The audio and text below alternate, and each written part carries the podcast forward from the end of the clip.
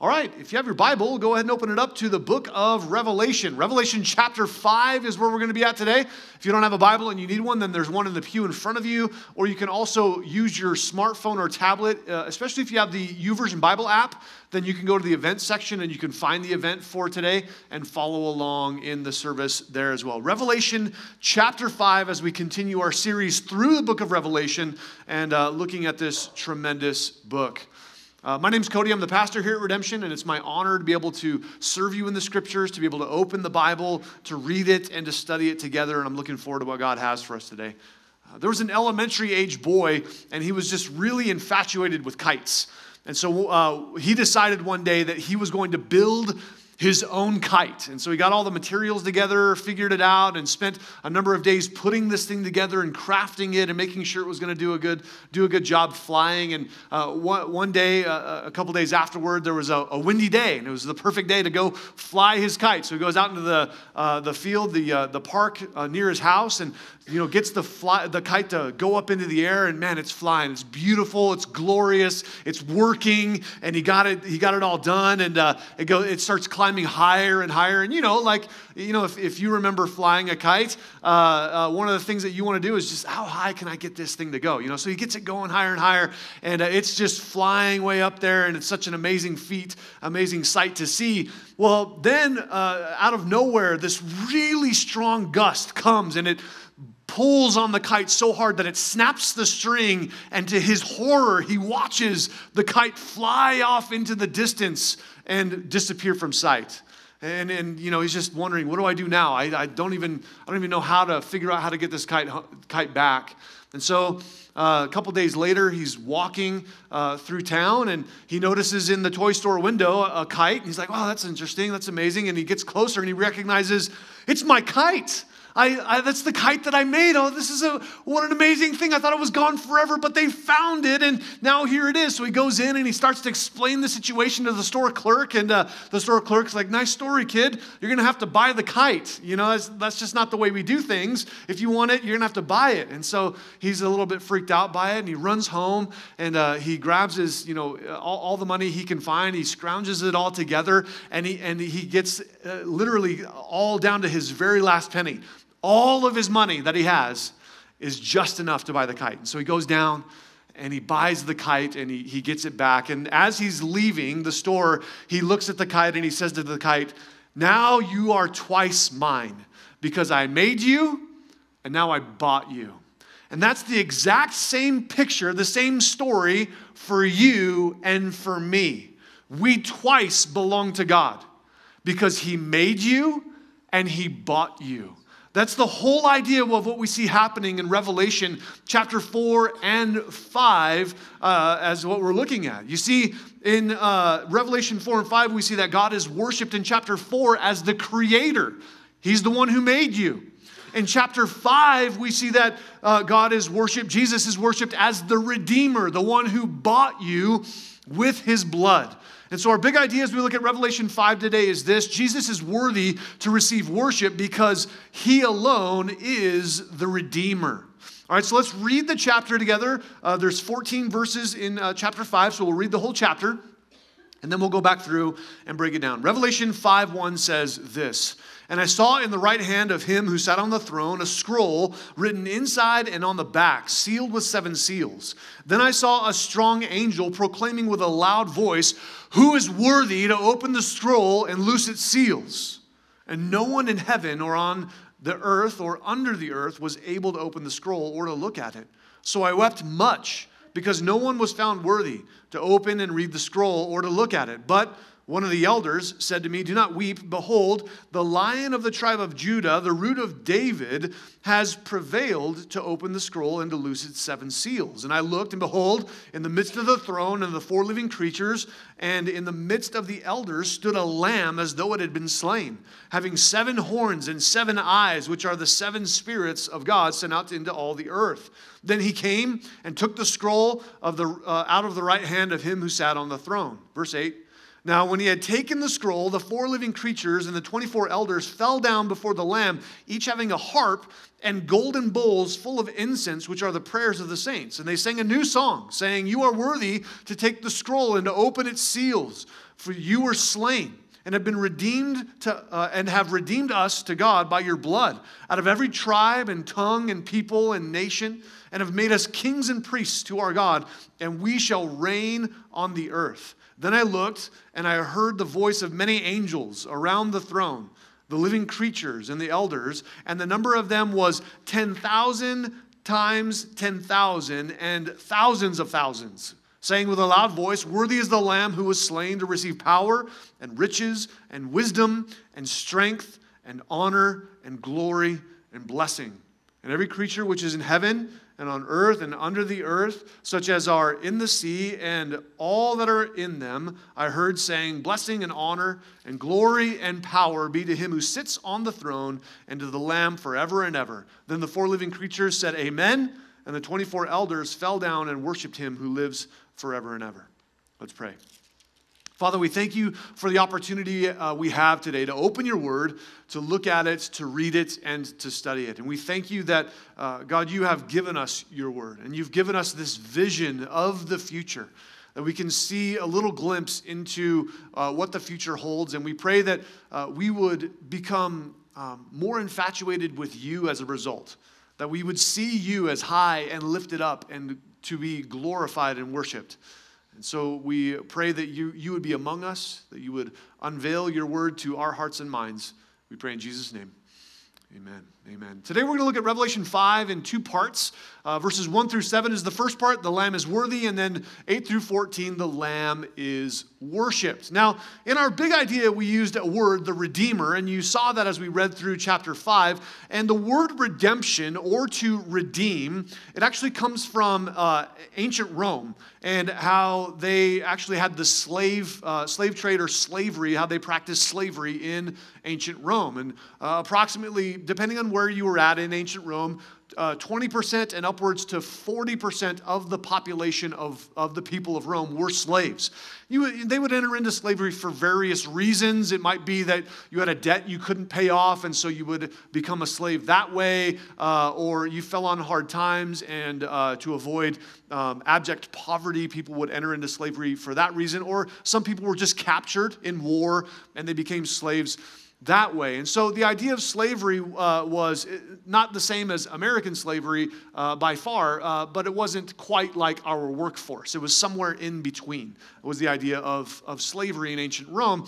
Uh, and so, you know, in this, the idea of redemption or to redeem came from that. And what, what it was is that if someone was, uh, was willing to go and purchase a slave and then set the slave free, that was redeeming the slave. That, that, that was the whole idea of redemption. That's where the whole concept comes from. And, and uh, the, the truth of the matter is that this picture of redemption plays a huge role in our understanding of the Bible and Jesus and who he is. He's called the Redeemer. Why? Because you were a slave to sin and death. But Jesus' blood purchased you from that, and he has set you free. What an amazing thing Jesus has done. And so when we see Jesus as the Redeemer, we're seeing him as the one who has purchased our freedom with the sacrifice of his bloody death. So let's look at this first piece together. Worthy is the Lamb in verses 1 through 7. Look back at verse 1. It says this And I saw in the right hand of him who sat on the throne a scroll written inside and on the back, sealed with seven seals. Now, th- this is a co- continuation. Verse 1 of chapter 5 is a continuation of chapter 4. We're in the same setting, we're in the same place. John in chapter 4 is taken into the heavenly realm and he sees the throne room of God. And in chapter 4, the entire focus is God's throne.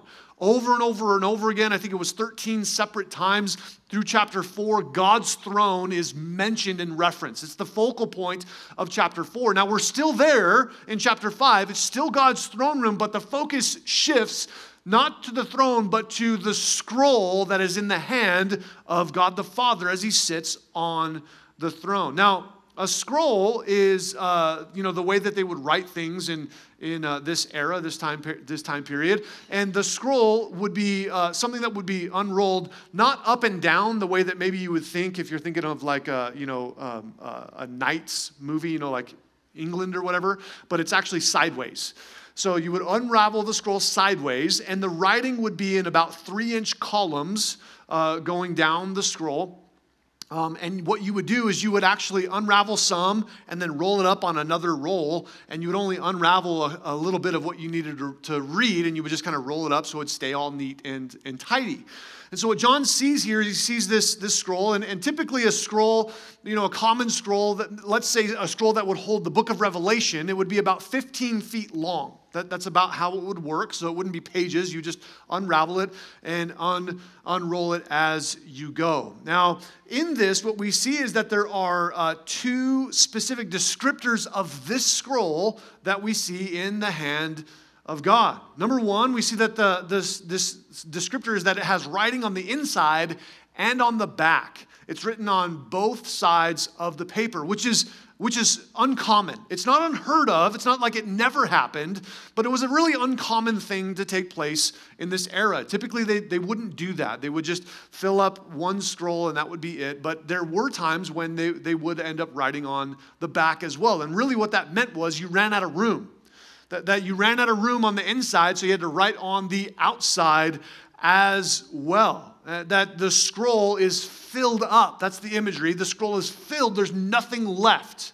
There's nothing left to be that can be added uh, eh, to this scroll. The, the second point or description that we're given about it is that it has seven seals on it. Um, and this idea of seven seals, it, carries the idea of an official document.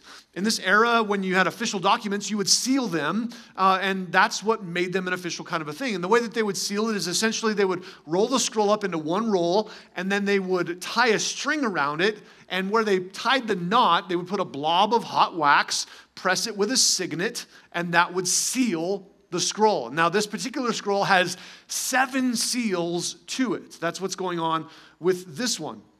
Now, the, the idea of seven is that all seven seals have to be removed in order to read it. It's not like you pop one off and you can read some and then you got to pop another one off in order to get to the rest. No, all seven have to be removed in order to have access to what's taking place. Now, the, the question to ask is well, what's written on the scroll and why are there seven seals? And here's my, you know, I'll just, I'll, you know, let you know after my many years of Bible reading and Bible study and preaching, here's my, um, here's my theological answer for you. I have no idea.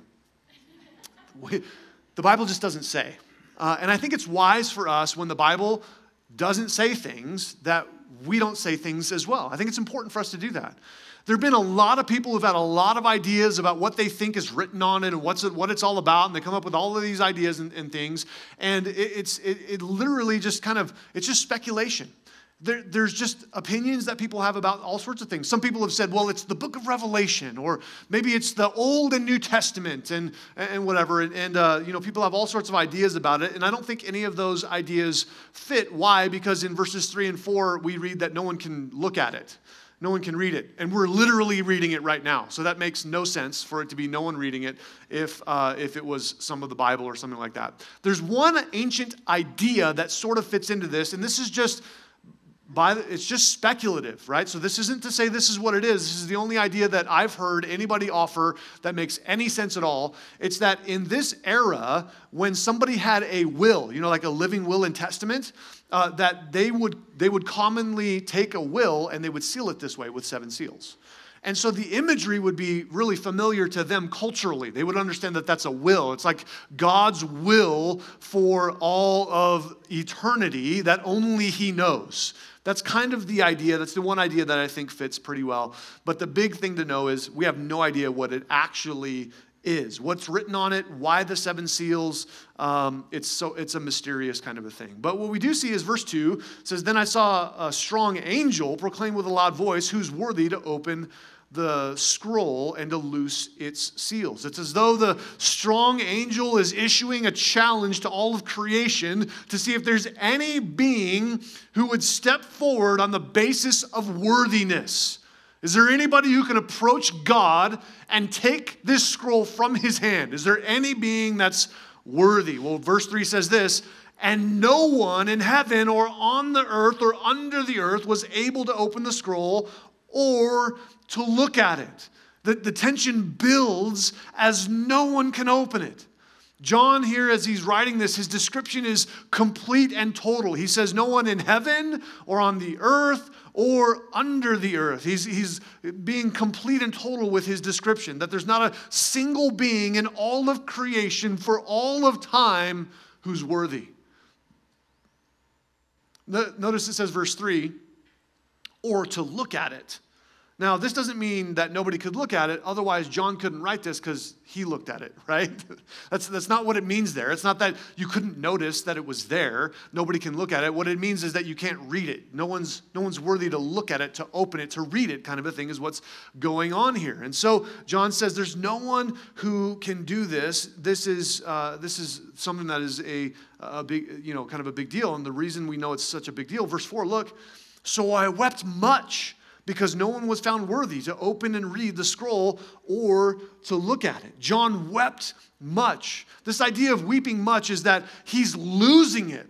Right? It's not like, oh, I had a single tear roll down my cheek. He is ugly crying, right, ladies? You understand what I mean by that? He is just like, uncontrollable, hide your face, bury it in your hands. He is losing it because this is such a massive thing. Why? Because this scroll is significantly and vitally connected uh, to the completion of Jesus' redeeming work.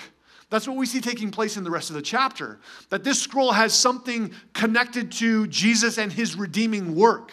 And, and, so John is weeping as though to say, it, it can't be finished, it can't be completed, it can't be uh, all, all taken into uh, uh, account and, and all done. You see, in one sense, the redemption of Jesus is totally complete. Remember what Jesus said on the cross? It is finished. That phrase me is uh, the Greek phrase "to tetelestai, which means paid in full. That, that in one sense, Jesus' redemption of you is total and complete. There's nothing you can add to it.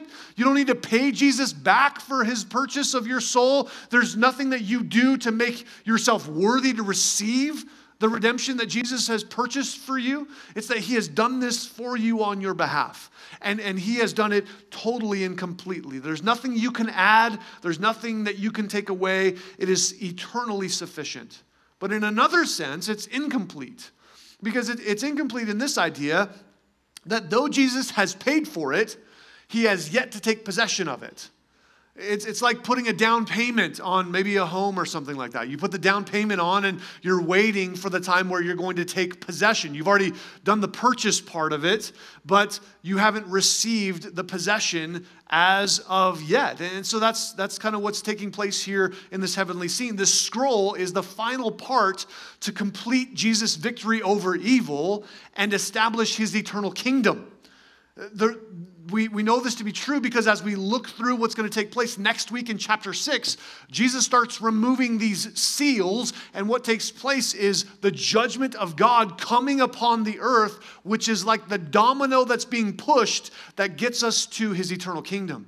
It, it gets us to Jesus dealing with, with evil. It's all wrongs being righted. And so this is vitally connected. And so John is he's weeping because no one is worthy. That, that, that there's no hope, that it's, it's as though we we're at this sticking point and we can't move forward. And so he's just, he's ugly crying. He's just losing it. But, verse 5, one of the elders said to me, Do not weep. Behold, the lion of the tribe of Judah, the root of David, has prevailed to open the scroll and to loose its seven seals. See, as the weight of the unworthiness of all creation to be able to redeem ourselves presses down on John, attention is called to someone who is worthy. Just as all hope is being lost, just as there's, there's no way to move forward, now attention is called to someone who is worthy. Notice the way that Jesus is described here. It says, one of the elders says, Behold, the lion of the tribe of Judah.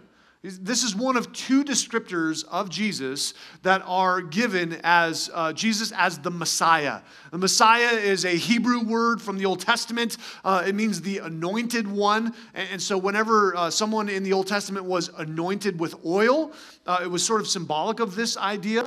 Uh, very similar to the way that today, during our child dedication, we anoint the kids uh, with oil that are being dedicated. It's, it's a, an anointing kind of a thing. But the anointed one, in terms of Messiah, is the idea that it is God who comes to deliver fallen humanity from our sinfulness. That's the idea of the anointed one. It's, it's that we have this, this thing within us that cries out for the righteous king.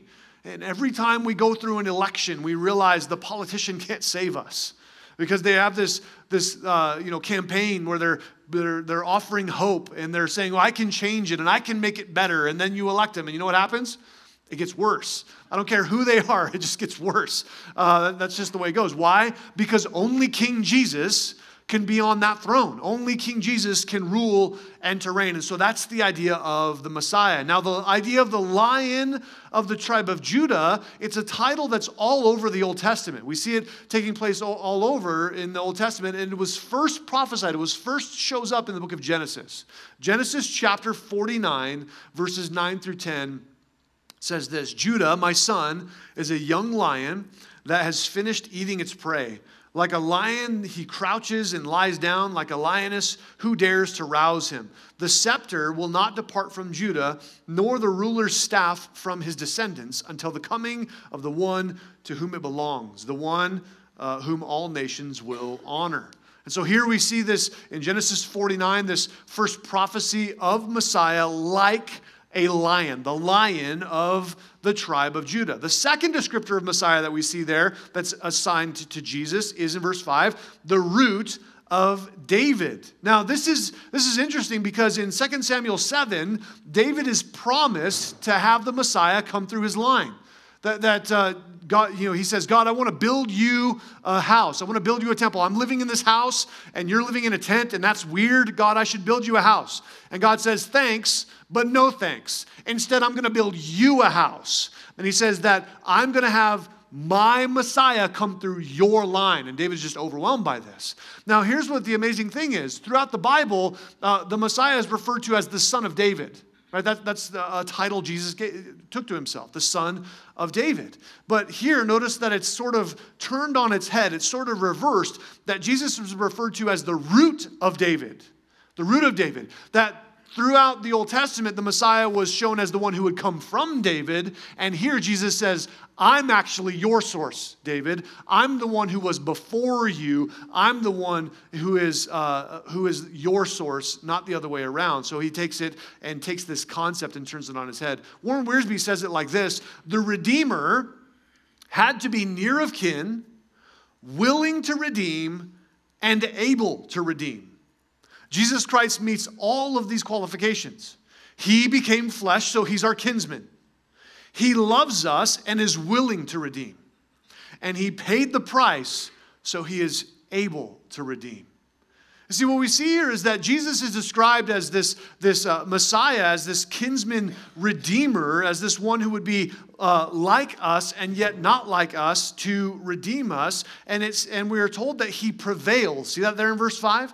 You see, Jesus prevailed and that he is worthy in two different ways. Number one, he's worthy because of who he is. He's God. He's Messiah. He is the one who is perfect and holy and blameless. And Jesus also is the one who is worthy because of his achievement in his sacrificial death on your behalf. That Jesus has, he's worthy because of who he is, and he's worthy because of what he does. That that's what's taking place in, in this picture of Jesus. Notice what it says in verse 6. It says, And I looked and behold, in the midst of the throne and of the four living creatures, and in the midst of the elders, stood a lamb as though it had been slain, having seven horns and seven eyes, which are the seven spirits sent out into all the earth. John turns, and as he turns, a figure is seen central to everything. Did you catch it? How it says that, that he was in the midst of? That means central to. He's in the middle of. That in this scene, you have the throne of God, you have you know, the sea of glass, and you have the seven you know, burning uh, flames, and you have the four living creatures that are near the throne, and 24 elders surrounding the throne. In the middle of all of that is a figure. Now, as John turns around, what would you think he'd be expecting to see based on verse 5? A lion, right? He's described as the lion of the tribe of Judah. And so he turns around and he doesn't see a lion, he sees a lamb instead. You know what's interesting about this word lamb? The, the word that he chooses here, John chooses for lamb, isn't just lamb, but it's like little delicate lamb. That's the idea that he, he turns around to see. It's a, it's a stark contrast. It's like wildly uh, um, uh, different than what he was expecting to see. It's a delicate little lamb. And, and this lamb, it looks like, notice what it says there, uh, behold, uh, I look, verse 6, and behold, in the midst of the throne stood a lamb as though it had been slain. Uh, there's this lamb looking as though it had been slain. Now, this would be not just a, a, a really cute picture of a little lamb, but actually a horrific picture. The idea of a lamb as though it had been slain is the idea, the literal word of slain is the idea of slaughtered or slit throated, is the literal idea of this.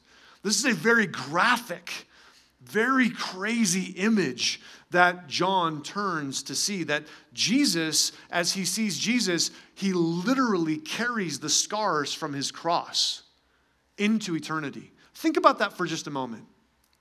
God, who is uh, worthy of all honor and praise and glory, steps into human history, is rejected by humanity, goes to a Roman cross, is tortured and killed and murdered laying his life down. And, and he literally takes on flesh. God takes on flesh and eternally carries the scars. The, the, he, he alters himself for you. What an amazing thing. It's like when Jesus was raised from the dead and he appeared to his disciples. Remember in John chapter 20, he appears to his disciples and, uh, you know, Thomas was doubting. And so Jesus says, Here, come here, stick your finger in my, in my hands, in the holes in my hands. Put your hand in my side. The, the, oh, the wounds are still there. The wounds that Jesus took as the penalty, as the price for your sin, for my sin, he still bears to this day. What an amazing thing. What a crazy thing. You see, Jesus is displayed as both sympathetic and powerful. Do you see that? That he's, he's both. He's the lion and the lamb. He's ferociously powerful, and yet he's humbly gentle. He's this perfect mixture of toughness and tenderness. What an amazing thing we see from Jesus. David Guzik says it like this The lamb looks as though it had been slain this lamb had the marks of sacrifice on it. The coming judgment, beginning in Revelation chapter, Revelation chapter 6, is dedicated, uh, excuse me, is dictated and administered by a lamb who already offered a way of escape from that judgment by his own sacrifice. The judgment will come upon a world that hates the Lamb and all he stands for and rejects his offer of salvation that comes from the Lamb's self sacrifice. This cannot be overstated. That all of the judgment that's about to come as we get into chapter 6 and following of, of the book of Revelation, all of the destruction that's going to take place, Jesus has already done uh, all that needs to be done to offer the way of escape. He's already given himself as a sacrifice, He's already taken the penalty of sin upon Himself. And the only ones who are going to take on the wrath of the Lamb are those who reject Him and hate Him. It's not as though Jesus is just going to beat up a bunch of people because he just had a bad day. You know, he didn't wake up on the wrong side of the bed and his back hurts a little bit and he's cranky and, you know, his coffee was cold, it wasn't hot, and so now he's just mad. He's just going to throw stuff and be mean. That's not the picture of Jesus. It's that he has done everything in order to redeem humanity to himself. He's gone to the furthest extents to lay down his life and alter his body physically for eternity in order to redeem us. And yet, and yet, people still reject him. Now, we also see in verse 6 that there are three sets of sevens uh, that take place here at the end uh, of verse 6, uh, describing Jesus. Now, when you think of this, if you were to draw this, you're like, man, this is a weird picture of Jesus. He's got seven horns and he's got seven eyes. This is freaky Jesus, right? Like, what is happening with this idea? Now, remember, what we're looking at is not necessarily a literal idea, it's giving us concepts uh, to grasp. Remember that uh, in chapter one, Jesus was walking in the midst of seven candlesticks. Uh, that, that the idea there was that they represented the church, and Jesus is in the middle of his church. All right, so there are things that take place that represent something else. And the number seven significantly represents not just seven, not that there are seven of them, but it's completeness and wholeness. That's the idea of the number seven. So when it says Jesus has seven horns, what it's saying is uh, here, here's maybe you'll, you'll grab, grab it this way. You ever heard this phrase? Mess with the bull, get the horns. What does that mean? That means that thing is strong, right? If you mess with it, you're not going to like it. Why? Because the horn is a symbol of its power. Make sense? So the idea of Jesus having seven horns is that he has all the power. That's the concept. His power is total and complete. Uh, a, a, theological term for that is that he's um, omnipotent. Uh, the word went out of my head for a second. Omnipotent. That's the idea of, of Jesus being all powerful. Now, he has, he's also shown as having seven eyes. Do you see that there in verse 6? Seven eyes. Um, what, what do eyes mean? Well, we saw this earlier, if you were with us last week for chapter 4, that the living creatures are full of eyes all over the place. And we saw that that meant that they have understanding, knowledge, wisdom and that Jesus has seven, not that he has seven eyes, he looks weird, but that he has all the knowledge. He has all the wisdom. It's total, it's complete, it's not lacking at all. He's omniscient, he's all knowing. And then we also see the connection of the eyes. Notice there at the end of verse 6, he says, The seven eyes, which are the seven spirits of God sent out to all the earth that, that Jesus also has, uh, he, he has the ability to be in all places at once. Omnipresence is what that is. So, what this is describing for us is that the Lamb, that Jesus has God's attributes. He bears the scars of his sacrifice, but he's not seen as an object of pity, but instead as an object of power. That's what's taking place here. That Jesus' sacrifice is not something that we look at and go, oh man, Jesus, I'm so sorry that those mean Romans, they just beat you up and they were, they were so terrible to you. And that, oh, the, the, the friends that you had, they betrayed you and ran away. And the Jews, they just betrayed you and they sacrificed you. No, Jesus said, I am not having my life taken away by anybody. I'm laying it down of my own accord. That Jesus gave his life. It's a symbol of his strength, not his weakness. And then uh, we see there uh, in verse 7 that it says, Then he, this is where the lamb is referred to as he, clearly drawing the line to Jesus. Um, and, uh, and we see that this is what's taking place there. He came and took the scroll out of the right hand of him who sat on the throne. Now, Jesus has been referred to as a lamb before. Remember in John chapter 1, John the Baptist actually refers to Jesus as uh, the lamb. It says there in John 1 29, the next day John saw Jesus coming toward him and said, Look, the Lamb of God who takes away the sin of the world. And so, this idea of a lamb and, and, and the lion, it's, it's not literal lions and literal lambs that John's looking at. It's depictions and, and uh, pictures of Jesus and who he is. And that Jesus has prevailed, though uh, um, Jesus has prevailed through his identity and also through his sacrifice. He's the one who's prevailed. This is what makes him worthy, and he steps forward to take the scroll. What, what do we see next? Well, we saw that the Lamb is worthy in verses 1 through 7. The second piece is that the Lamb is worshiped in verses 8 through 14. It sounds like there's a hum going on up here. I don't know if it's the drums or something like that. Um, but uh, uh, so Jesus is uh, wor- uh, worshiped in verses 8 through 14. Look at verse 8, it says this now, when he had taken the scroll, and the four living creatures and the 24 elders fell down before the Lamb, each having a harp and golden bowls full of incense, which are the prayers of the saints. You see, the moment that Jesus takes the scroll, it changes everything. Everything shifts. John is weeping uncontrollably and just losing it. And then Jesus shows up and takes the scroll, and then praise erupts out of heaven. And this section, what we see here in verses 8 through 14, it's centered around three different songs that are being sung. That there's praise to Jesus that's being offered. Notice in verse 8 that we see the four living creatures. That's taking us back to chapter 4 and the idea of these, these four, we, we noted them as angels, they're cherubim, and uh, they're, they're there, and they represent all of God's creation in heaven and on earth. They, they represent the angels, the angelic hosts, uh, because they are angels. They also have individual faces that represent all of God's creation. And then we also see the 24 elders, and we saw last week as well that those elders represent all of God's people, all of the ones who are redeemed, all of those who have put their faith in the Lord across all of time. And their immediate response, these elders and these uh, uh, four living creatures, their immediate response is to fall face down in worship. See that there? that they fell down before the Lamb. Now, what this is not is like an involuntary faint. That, that's not what's taking place here. This is a purposeful bowing themselves down.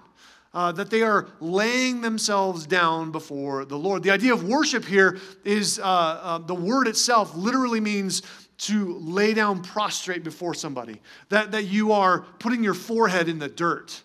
That's the concept that you are completely submitted, you are completely vulnerable, you are completely exalting someone else. And so they're laying down before the Lord. And these 24 elders, notice what they have. They each have a couple of things. They each have a harp. And so, like we said before, the 24 elders, they represent God's people. Uh, we could say they represent the church. And so, this represents your future, yours and my future. And you're like, that's cool they have a harp but i don't know how to play an instrument which by the way this verse is where we get the image of you know heaven being where you sit on a cloud and play a harp. It's that verse right there. Um, it may not necessarily be a literal harp. Maybe they had guitars. I don't know. Uh, john just didn't have a word for guitar. He just had the word harp. But the idea there is that they're playing instruments. And, and the, the idea is that they're offering musical praise to jesus. The second thing that they have look there in verse 8 is they, they have a bowl full of incense. And so they're offering prayerful praise. They're offering musical praise and prayerful praise uh, all at once. Now, so, a couple things about this bowl full of incense uh, that they are, we're told there that the incense is actually the prayers of the saints.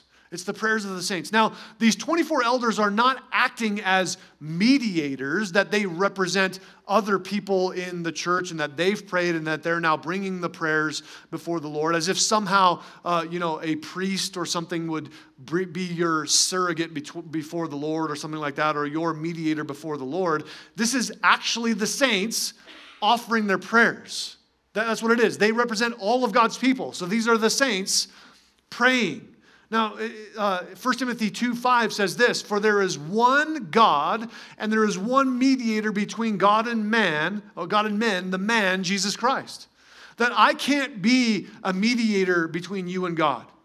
That, that uh, you know, you can't be a mediator between God and somebody else, but that Jesus alone holds that place.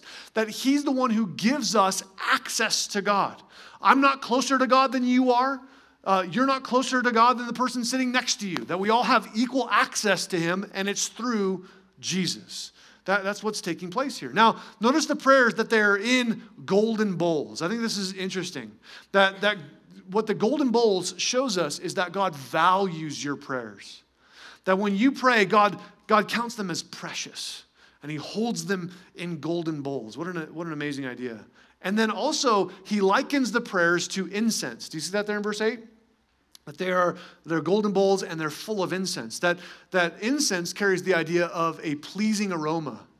That when God hears your prayers, it's like, it's like s- smelling something that smells nice. It's a pleasing aroma to the Lord, that, that he, he sees them uh, as, as valuable, as precious, and pleasing. And the idea of the, the, um, the incense is like, you know, the smoke rising before the Lord. And as your prayers go up, they rise to the Lord. David Guzik says this Do you know what I really like about the connection between incense and, uh, and it being a picture or representation of, of our prayers? You've got to have some fire for the, or, for the, or, or the incense won't work. Isn't that true of our prayers? You got to have some fire. How dreadful when our prayers are so cold. I love that picture of it as well. That, that if you just put incense in a bowl, it doesn't do anything. You got to actually light it on fire as well. Notice what's happening here in verse 9. And they, these, uh, these uh, elders, they sang a new song saying, You are worthy to take the scroll and to open its seals, for you were slain and have redeemed us to God by your blood out of every tribe and tongue and people and nation, and have made us kings and priests to our God, and we shall reign on the earth. Now, this song is sung by the 24 elders. And the way we know this is absolutely true because in verse 8 we see that the, the four living creatures are also noted here, but the words of the song don't make any sense in the mouth of an angel. The, the angels aren't redeemed. Angels, uh, nowhere in the scriptures do we ever find a place where Jesus laid his life down to, to purchase the angels' salvation. Nowhere do we find in the scripture where uh, Jesus says, or, or, the, the word of God says, that uh, the angels are kings and priests of the Lord. But we do find those two concepts for uh, those who trust in the Lord. You see, uh, these are things that are only true of human beings, and specifically only those who have put their trust in Jesus' sacrifice for them. And here Jesus is being exalted because of his worthiness. You see that there in verse 9? You are worthy to take the scroll. That as Jesus takes the scroll, they erupt in praise, saying, You're worthy to do this. It's right for you to do this. You belong in this place. That his worthiness is being seen. Why? Because he's creator in chapter 4, but here in chapter 5, he's the redeemer. That's why you redeemed us. You, you were slain. Jesus, you laid down your life. Your blood was spilled, and you've purchased people from every tribe and tongue and nation across the world. Look at verse 11. Then I looked and heard the voice of many angels around the throne, the living creatures and the elders, and the number of them was 10,000 times 10,000 and thousands of thousands kind of a funny way to say that, right? It's like a five year old started talking about it, right? Um, yeah. The second song that we see here, it's actually sung by the angels. Um, it, here's something that's interesting. It, it, it's something that you can only grasp if you're going through the way that we're going. In chapter four, the angels sing a song and it provokes the elders to join in. They, then they want to sing as well. Here in chapter five, it's reversed the elders sing a song, and now the angels want to join in. It's this idea that they're, they're having this kind of back and forth that's taking place. That, that's at one point, one of them is provoking the others, at one point, the other one is. And we can have the same kind of an experience among ourselves, can't we? Are there ever times where you come in, you, you don't have to raise your hand, okay? Are there are times you ever come in and you're like, I don't want to sing nothing. I'm just, you sing, that's fine. And then, as you hear the people around you singing praise to God, something happens and you find yourself singing the words too. You find yourself joining in with the praise. Now, I know that's not, it's probably the people in the other church down the street that do that. It's probably not you, but that's, that's something that happens to us, right? We can come in with sort of a cold heart. And then somehow God uses the people around us and their praise to provoke us into praise.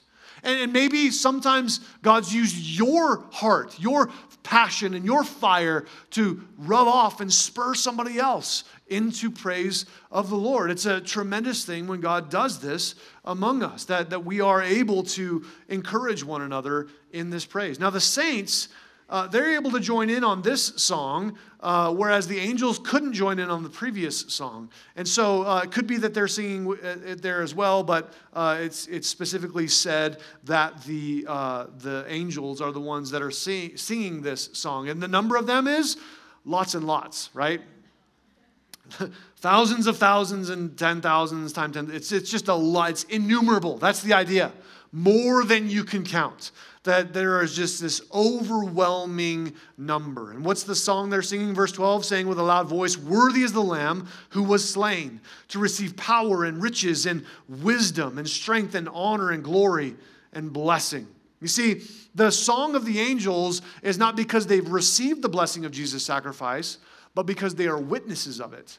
That they're blown away by what Jesus has done They see the sacrifice of Jesus, they see his redemption of you and me, and it blows their minds. 1 Peter 1:12 says this, they were told that their message uh, messages were not for themselves but for you, and now this good news has been announced to you by those who preached in the power of the Holy Spirit sent from heaven. Listen to this part. And it is also uh, it is all so wonderful that even the angels are eagerly watching these things happen. That, that as God is working in your life to provide salvation for you, to draw you to Himself, to allow you to hear the glorious gospel of Jesus' blood paying the price for your sin, the angels look in awe and wonder and they say, You would redeem that? Wow, God, you're so good. And I look at my life and I think that is so true. God, you are so amazing that you would, you would pay my price. You would take my place. You would count me as worthy to be redeemed. What an amazing thing. And they, they haven't experienced this redemption, but they, they definitely get to witness it and it blows their minds. God's greatness, His kindness, His mercy, and His grace are on mind blowing display to the angels in our redemption through Jesus' blood. Verse 13 and every creature which is in heaven and on earth and under the earth, and such as are in the sea, and all that are in them, I heard saying, Blessing and honor and glory and power be to him who sits on the throne and to the Lamb forever and ever. See, John uses all, all, the all encompassing language, much like verse 3, that, that couldn't be more complete of a description of all of creation. And so, what we see happening here is that now that the saints have sung and now the angels have sung, now all of creation joins in to offer a shout of praise. There's this eruption of worshipful praise and adoration that each song causes another group to want to add their voice in praise of Jesus as the only one worthy because he sacrificed himself as Redeemer. Charles Spurgeon says this Depend upon it, my hearer, you will never go to heaven unless you are prepared to worship Jesus Christ as God. They're all doing it there. You will have to come to it. And if you entertain the notion that he is a mere man or that he is anything less than God, I'm afraid you will have to begin at the beginning and learn what true religion means. You have a poor foundation to rest upon. I could not trust my soul with a mere man or believe in an atonement made by a mere man. I must see God Himself putting His hand to so gigantic a work. See, in chapter 5, Jesus is being exalted as God. His proximity to the throne shows him as God. He's in the midst of all of it. He is um, uh, um, central to everything. He's the one that's worthy to take the scroll. He is worshiped uh, he, he is worshiped as the one who offered himself. He's also receiving that worship. And now, here in verse 13, he's emphasized as equally worthy as God the Father. See that there? The worship is offered to him who sits on the throne and to the Lamb forever and ever. It's very clear lines being drawn to say Jesus is God. Verse 14 Then the four living creatures said, Amen. And the 24 elders fell down and worshiped him who lives forever and ever. You see, you've been created by God and you've been redeemed by God. And this means that you are twice his. You belong to him twice. He has a double claim on your life. There's a penalty for your sin, for my sin. And the price has to be paid. See, you can either choose to pay for it yourself, and that price is the eternal wrath of God that's also known as hell. That's one way to pay for your sin. It takes all of eternity. Or you can accept the payment that Jesus made by being your sacrificial lamb. That he took your place. His blood was spilled. His resurrection was made for you on your behalf. You see, if you reject Jesus and his offer of salvation, then you're counting his sacrifice as worthless and as meaningless. But here's the truth God is a gentleman. And so he will not force you to accept his offer of love, his offer of kindness, his offer of grace, his offer of relationship. You can reject him. You can do that, but don't reject him. Receive him. Step into the relationship that he offers. Here's how Romans says it in chapter 10, verses 9 and 10. If you openly declare that Jesus is Lord and believe in your heart that God raised him from the dead, you'll be saved. For it's by believing in your heart that you're made right with God, and it's by openly declaring your faith that you're saved. So the question is this Have you believed in Jesus? Have you declared that faith in Him? Or maybe it's time for you to come back to Jesus because He's worthy of your praise as your Creator and as your Redeemer. Let's pray. Father, we thank you for your word. We thank you for the opportunity to open it together, and we pray that you would be honored and glorified among us. Thank you, Jesus, that you are our creator. And thank you, Jesus, that you were willing to step into my place, our place, and to be that sacrificial lamb on our behalf. We want to exalt you and worship you together today. We pray in your name. Amen.